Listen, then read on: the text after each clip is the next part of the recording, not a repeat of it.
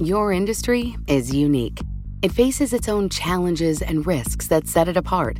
That means choosing just any insurance company just won't cut it.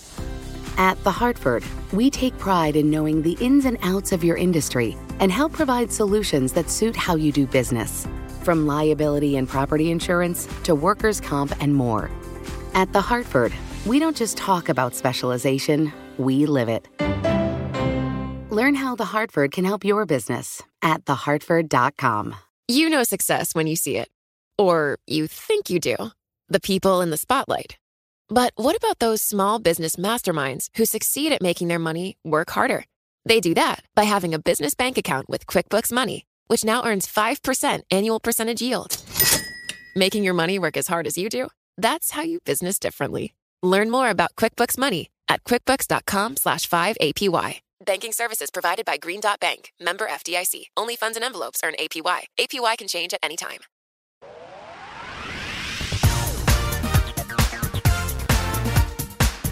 Welcome back to Material World, where we delve into the stories behind all the things you eat, drink, smoke, wear, and otherwise spend your money on. We're your hosts. I'm Lindsey Rupp. I cover retailers in the mall for Bloomberg News. And I'm Jenny Kaplan. I cover the beverage, tobacco, and cannabis industries for Bloomberg. A couple of weeks ago, I went out to lunch with some colleagues, but instead of going to one of our usual places, we checked out a pop up market that had a bunch of different trucks and stands selling all kinds of food and also other products like jewelry and baby clothes and other crafts. That sounds fun. So you can try all kinds of food and check out like local artisans without actually trekking all over the city variety in one place. Kind of like uh, those food truck rodeos I used to love to go to when I lived in North Carolina. Exactly. And the food I had was delicious, but maybe even more importantly, it was a really fun experience.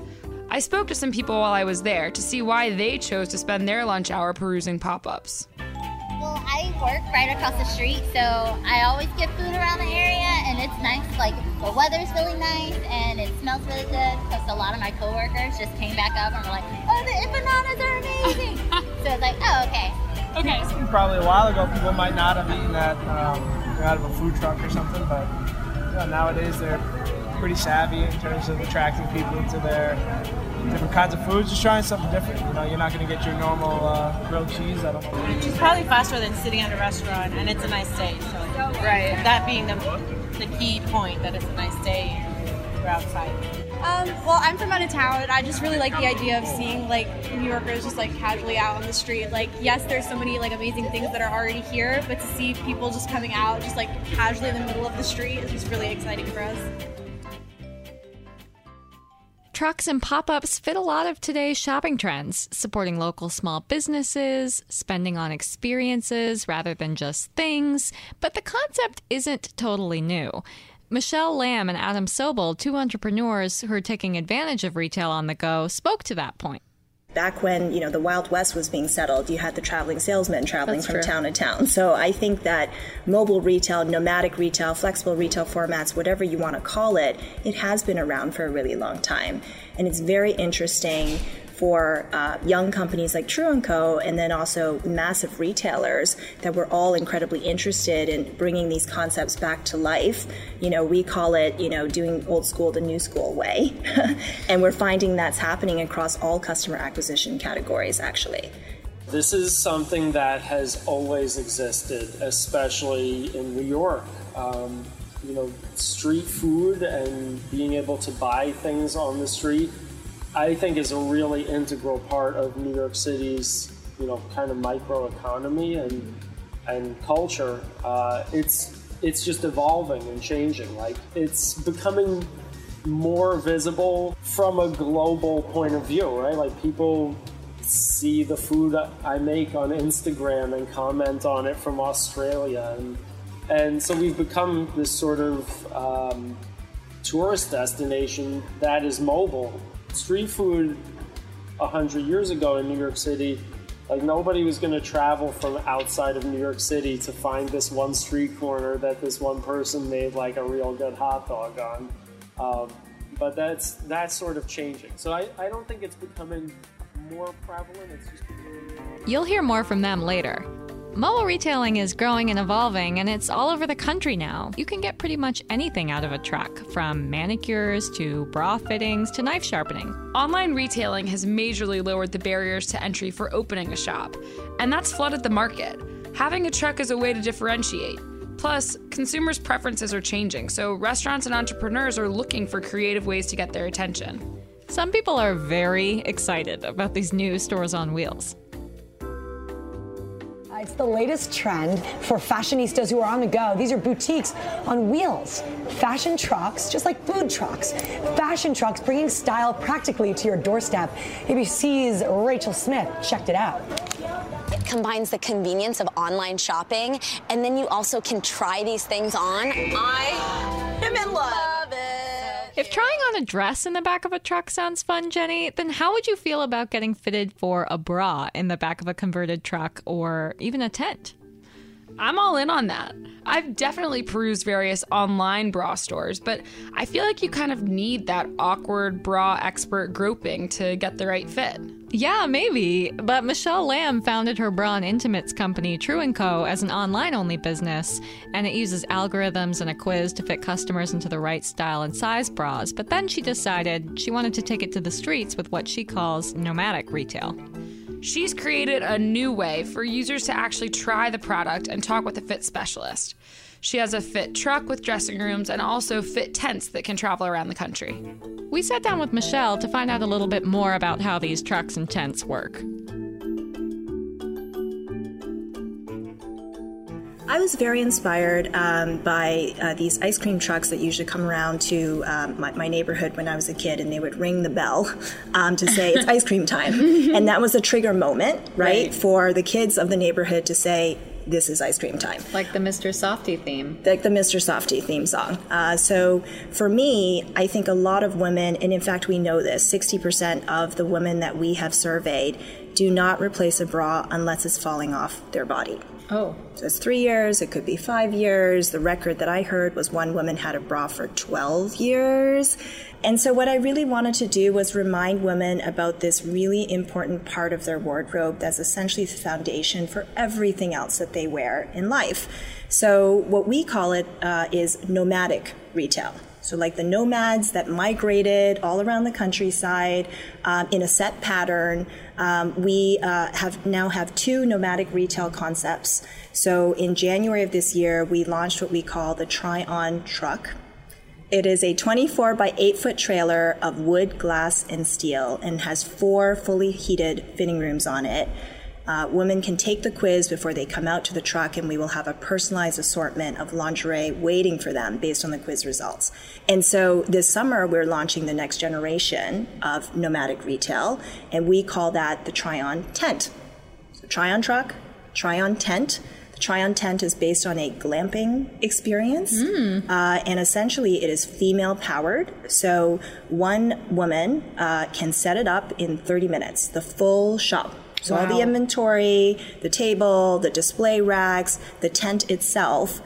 Where does that exist? I mean, where could you pitch a fitting room tent? It's a it, well, it's a shop in shop concept that can go anywhere. So anywhere from going into, for example, Bloomberg's offices and mm. setting up in your conference room so that all the women coming here can stop by on their way home to like get fitted and make sure that they've got the right lingerie for the season ahead or uh, you know a, a small uh, Brooklyn-based store that we're partnering with. We can pitch it up in the garden in the back, and it's a beautiful experience for the summertime. And it's also a really unusual context for lingerie, yeah. which I personally find intriguing. So you kind of touched on this about why go with a mobile strategy versus even a pop-up that's in a mall necessarily or or a standalone store. But could you just sort of walk us through the benefits of being mobile versus, you know, having even a, a having a storefront or a temporary storefront or just being e-commerce? Like why why is mobile that sweet spot? I do think it's part of a growing movement in retail, and it's all part of, uh, you know, retail is the new cultural uh, hub uh, for a town or for a city, uh, and also you know retail all of a sudden being an experience, retail as theater, mm-hmm. and so creating these amazing experiences that customers find unique that are personalized to them, I think has applicability across the board. Um, you know, so I've heard retailers talk about flexible retail formats. So that's a version of nomadic retail. I've heard retailers talk about mobile pop-ups. I've heard uh, retailers talk about um, you know a string of pop-ups in order to address uh, seasonality in businesses, mm. for example, as opposed to committing to mall space 12 months out of the year. And I've also uh, one of the amazing things about Try on Tent and Try on Truck is it's bringing a retail experience to customers outside of the mall which has tremendous benefits for small retailers because in a mall you're tied to their operating hours, which right. may not be your customers' operating hours. You're also tied to all kinds of extra fees and payments on top of rent, uh, you know, which which can be hard to handle when you're starting out in a, in a mall setting. And in this case, with Try on Truck and Try on Tent, what you're really doing is you're expanding the the valuable real estate of some of the most, you know, the coolest shopping streets in the world. Yeah right? You park a truck out on the street, and all of a sudden, uh, you know, uh, Abbot Kinney, you know, in LA, you know, has one more store wow. that, that somebody can check out. Um, and we have found uh, we have found that kind of experience to be really successful. It's not just us, right? Warby Parker had their uh, class trip uh, school bus. Casper had their nap store. Uh, you know, uh, Fab.com is you know doing a line of pop-ups across the United States uh, right. this summer. So I think we're all part of that growing trend of creating some interesting experiences for customers that they might enjoy. I'm curious. You mentioned sort of the cost of, of you know rent or doing a pop up in a mall. What what? This is a very uh, technical question, but what do you need to like? Do you need permits to park the truck, or do you Absolutely. just need a partner? Or okay, there's a ton of logistics to bring this to a location. There are permits that are granted municipality by municipality, and um, you know while there is appropriate uh, permitting for food trucks in many different states, mobile retail is a complete gray area, uh, and so that has its own set of challenges. From Michelle's perspective, it makes sense that she'd want something beyond a website. You know, she can provide an experience and personalized customer service in an environment that doesn't quite feel as awkward and stuffy as going into like a department store and being fitted. Bras can also be tough to order online, like you said, Jenny. Right. It makes sense given her product to expand to some kind of physical location. Other entrepreneurs go the pop up or truck route because they simply don't have the capital to do otherwise. One such business owner, Susan Palmer, is the woman behind the Little Red Kitchen Bake Shop. She regularly sets up tents at different festivals and events around New York. She also has a permanent online store. Um, but I decided not to have a storefront because it's just it's cost prohibitive in New York City, um, which is why I opened the online shop. But I also kind of like to have that local presence, right? Um, because I live in Brooklyn. I bake out of um, in Spanish Harlem an incubator kitchen, and so I'm still very like New York City, Brooklyn based, and so I do pop up markets. I do uh, a regular flea market in Brooklyn. Um, so you know, I get that still face to face contact. I mean, I know you said that having a storefront is cost prohibitive, but is it also? Do you feel like there are other benefits to being mobile? It just, uh, I can be a little more creative with it. You know, I can constantly, you know, I'm constantly changing my setup. You know, right. I, I have more freedom, essentially. Wow. And yeah. kind of on the flip side, what are some of the hurdles of not having a physical store? Uh, there's lack of space. you're very condensed with everything, and you know, you're just kind of like, what I have is what I have, and you know, there's it's just there's the storage is minimum. Right. Much. Yeah.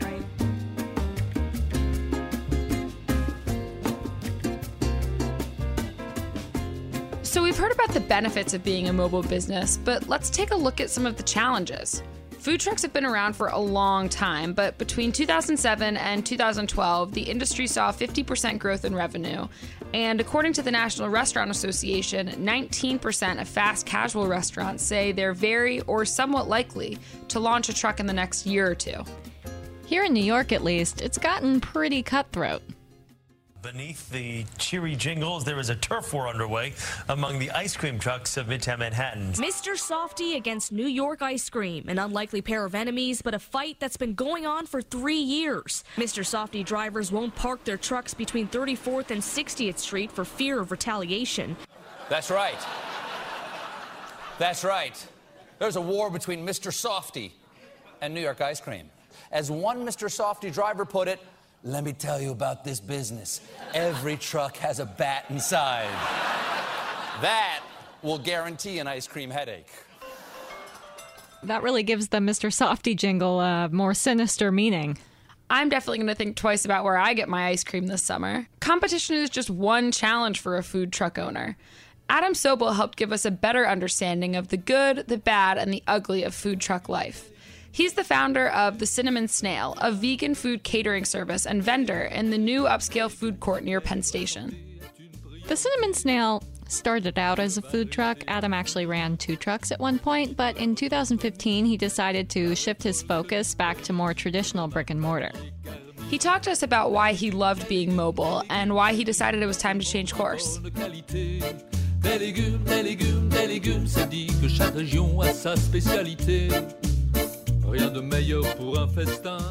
So you're now also in brick and mortar. So what's kind of how do those play off each other? What are the benefits of both? Right. So I mean, the plus side of our brick and mortar is you know it never gets towed or breaks down or has the pizza guy on the block yell that we're you know unfairly taking away his business, um, which is a real dynamic to be aware of with mobile food. Is you know there's always this misconception from the brick and mortar crowd that it's like an unfair advantage, where it's really just a different format of doing business, right? What were some of the setbacks to being just mobile?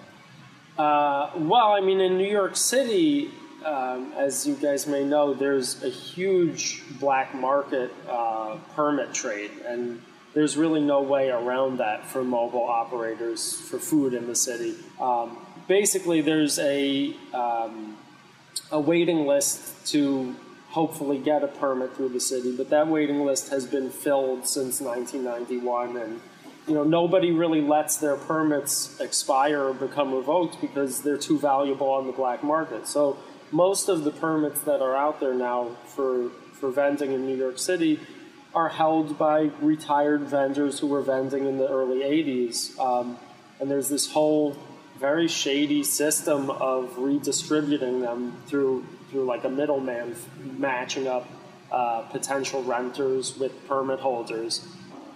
Food trucks and carts have every issue a restaurant deals with. You know, we still have um, you know staffing problems and you know ingredients that don't get delivered or equipment that breaks down. All the same things that restaurants deal with, overhead type of stuff.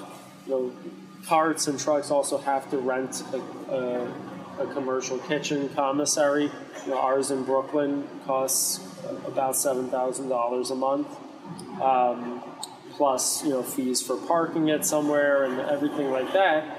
Um, so they have all these problems that restaurants also have, but then there are a lot of things that are unique to the mobile environment, whether it's uh, you know, getting into fender benders or being delayed to get set up because of traffic or, you know, really uh, inclement weather making it impossible or, you know, when it's like the winter time, you know, things you don't even think about, like you're, you can't use your hand sink because the pipes freeze and burst overnight, so you're constantly getting the plumbing repaired, and the, there's like so many different facets to it that just make it like a constant barrage of problems to solve, um, which uh, to me was always worth it. Like I really love being able to serve vegan food in this way, and that stuff never discouraged me. But what made me finally uh, stop renewing our permits for the city were just that whole permit process itself.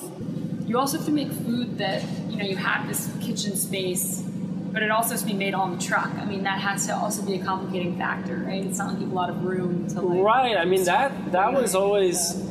Uh, a huge challenge, especially as a food truck that was like highly, highly in demand.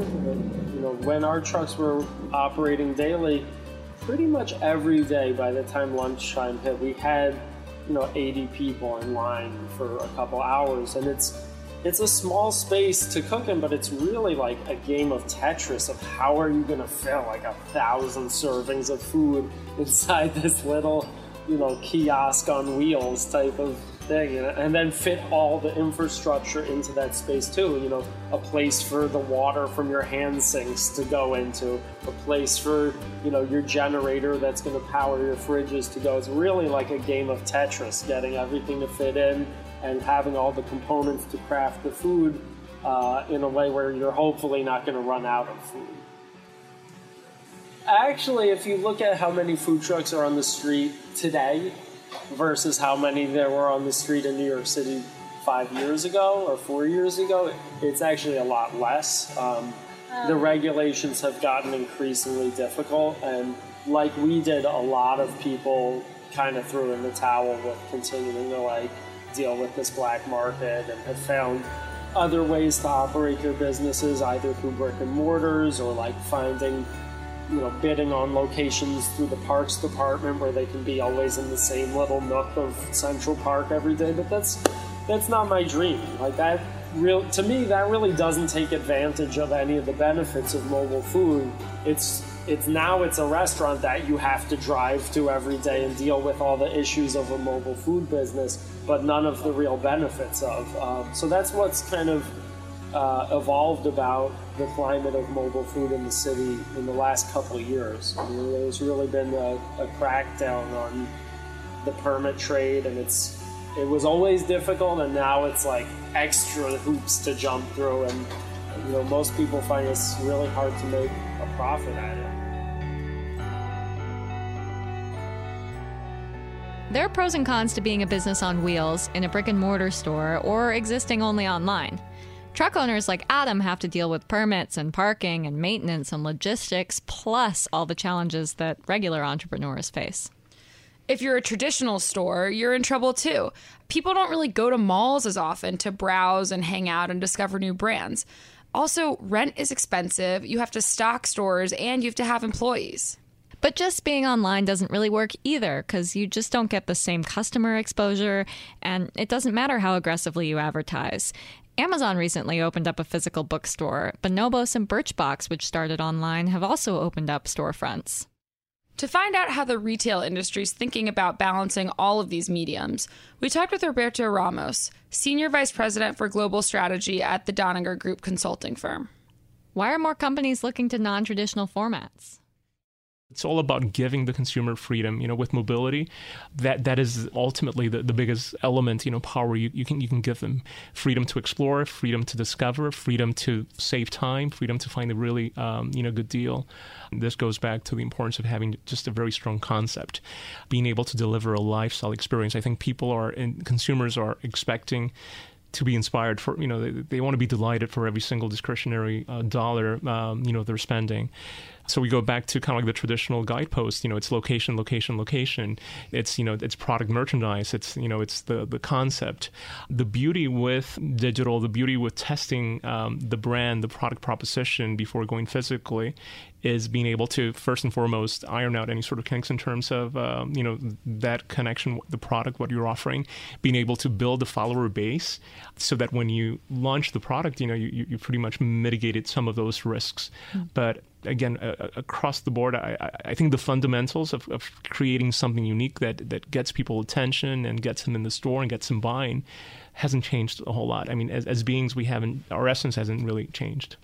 If you can sort of weed out some of those risks in advance online or you can kind of test things online. Why go physical at all? I mean you, you mentioned that people sort of crave that touch but can you be successful and only exist online i guess is is the question? I think across the board you know powerful brands are, are brands that are uh, that know no limits in, in terms of where they, they, they, they live. Again we're still physical beings. We, we get up in the morning. You cannot block out a physical experience. You know you can block out a pop-up ad you know and, and that's a whole kind of like rising, you know, sort of territory.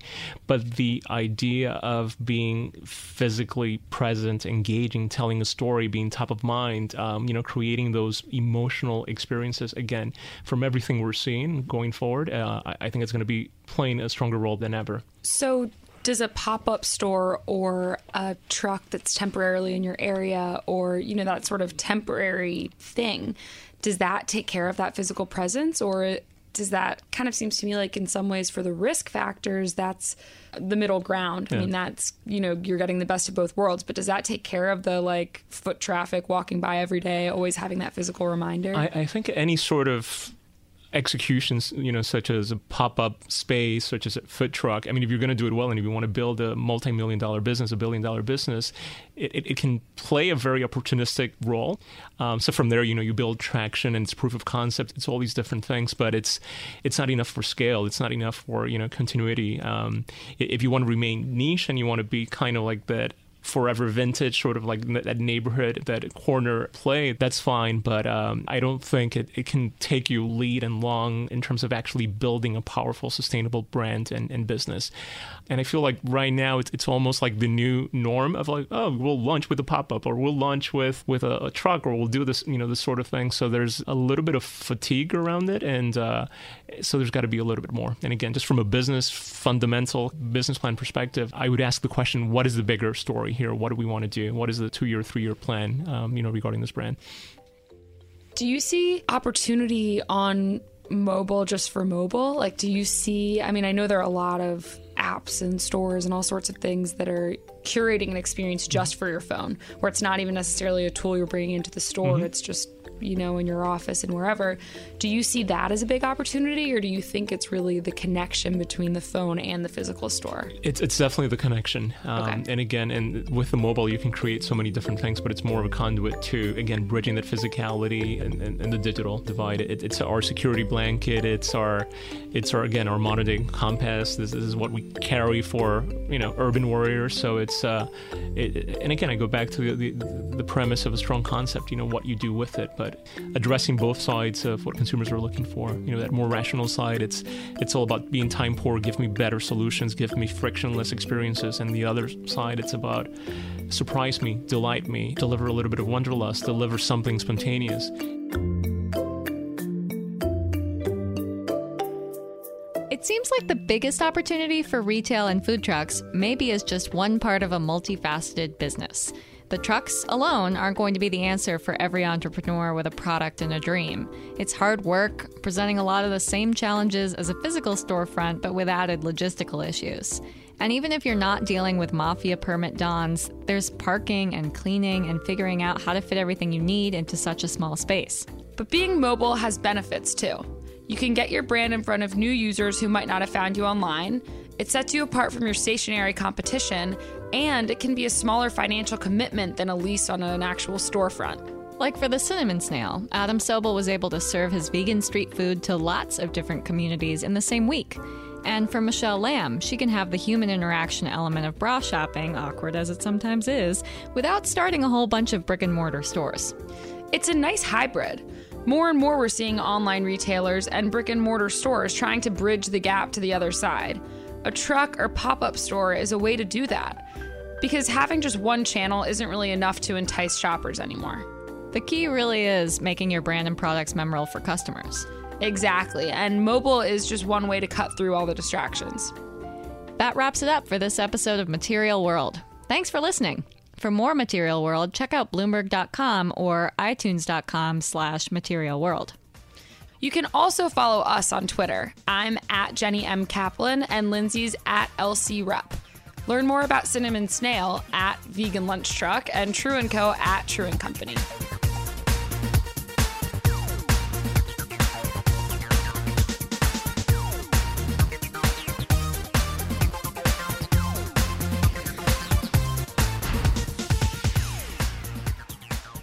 And luckily, laundry is tiny. Yeah. You can fit, there's a ton of panties lying underneath the floorboards in this Triumph truck. Yeah. Your industry is unique. It faces its own challenges and risks that set it apart. That means choosing just any insurance company just won't cut it. At The Hartford, we take pride in knowing the ins and outs of your industry and help provide solutions that suit how you do business. From liability and property insurance to workers' comp and more. At The Hartford, we don't just talk about specialization, we live it. Learn how The Hartford can help your business at thehartford.com. Collaborate for a greener future at the Bloomberg Green Festival, a groundbreaking celebration of the thinkers, doers, and innovators leading the way, from design and culture to technology, science, and entertainment. Hear from inspirational speakers and immerse yourself in climate solutions. July 10th through 13th in Seattle. Title sponsor Amazon. Official airline Alaska Airlines. Get 20% off using promo code radio20 at bloomberglive.com slash green festival.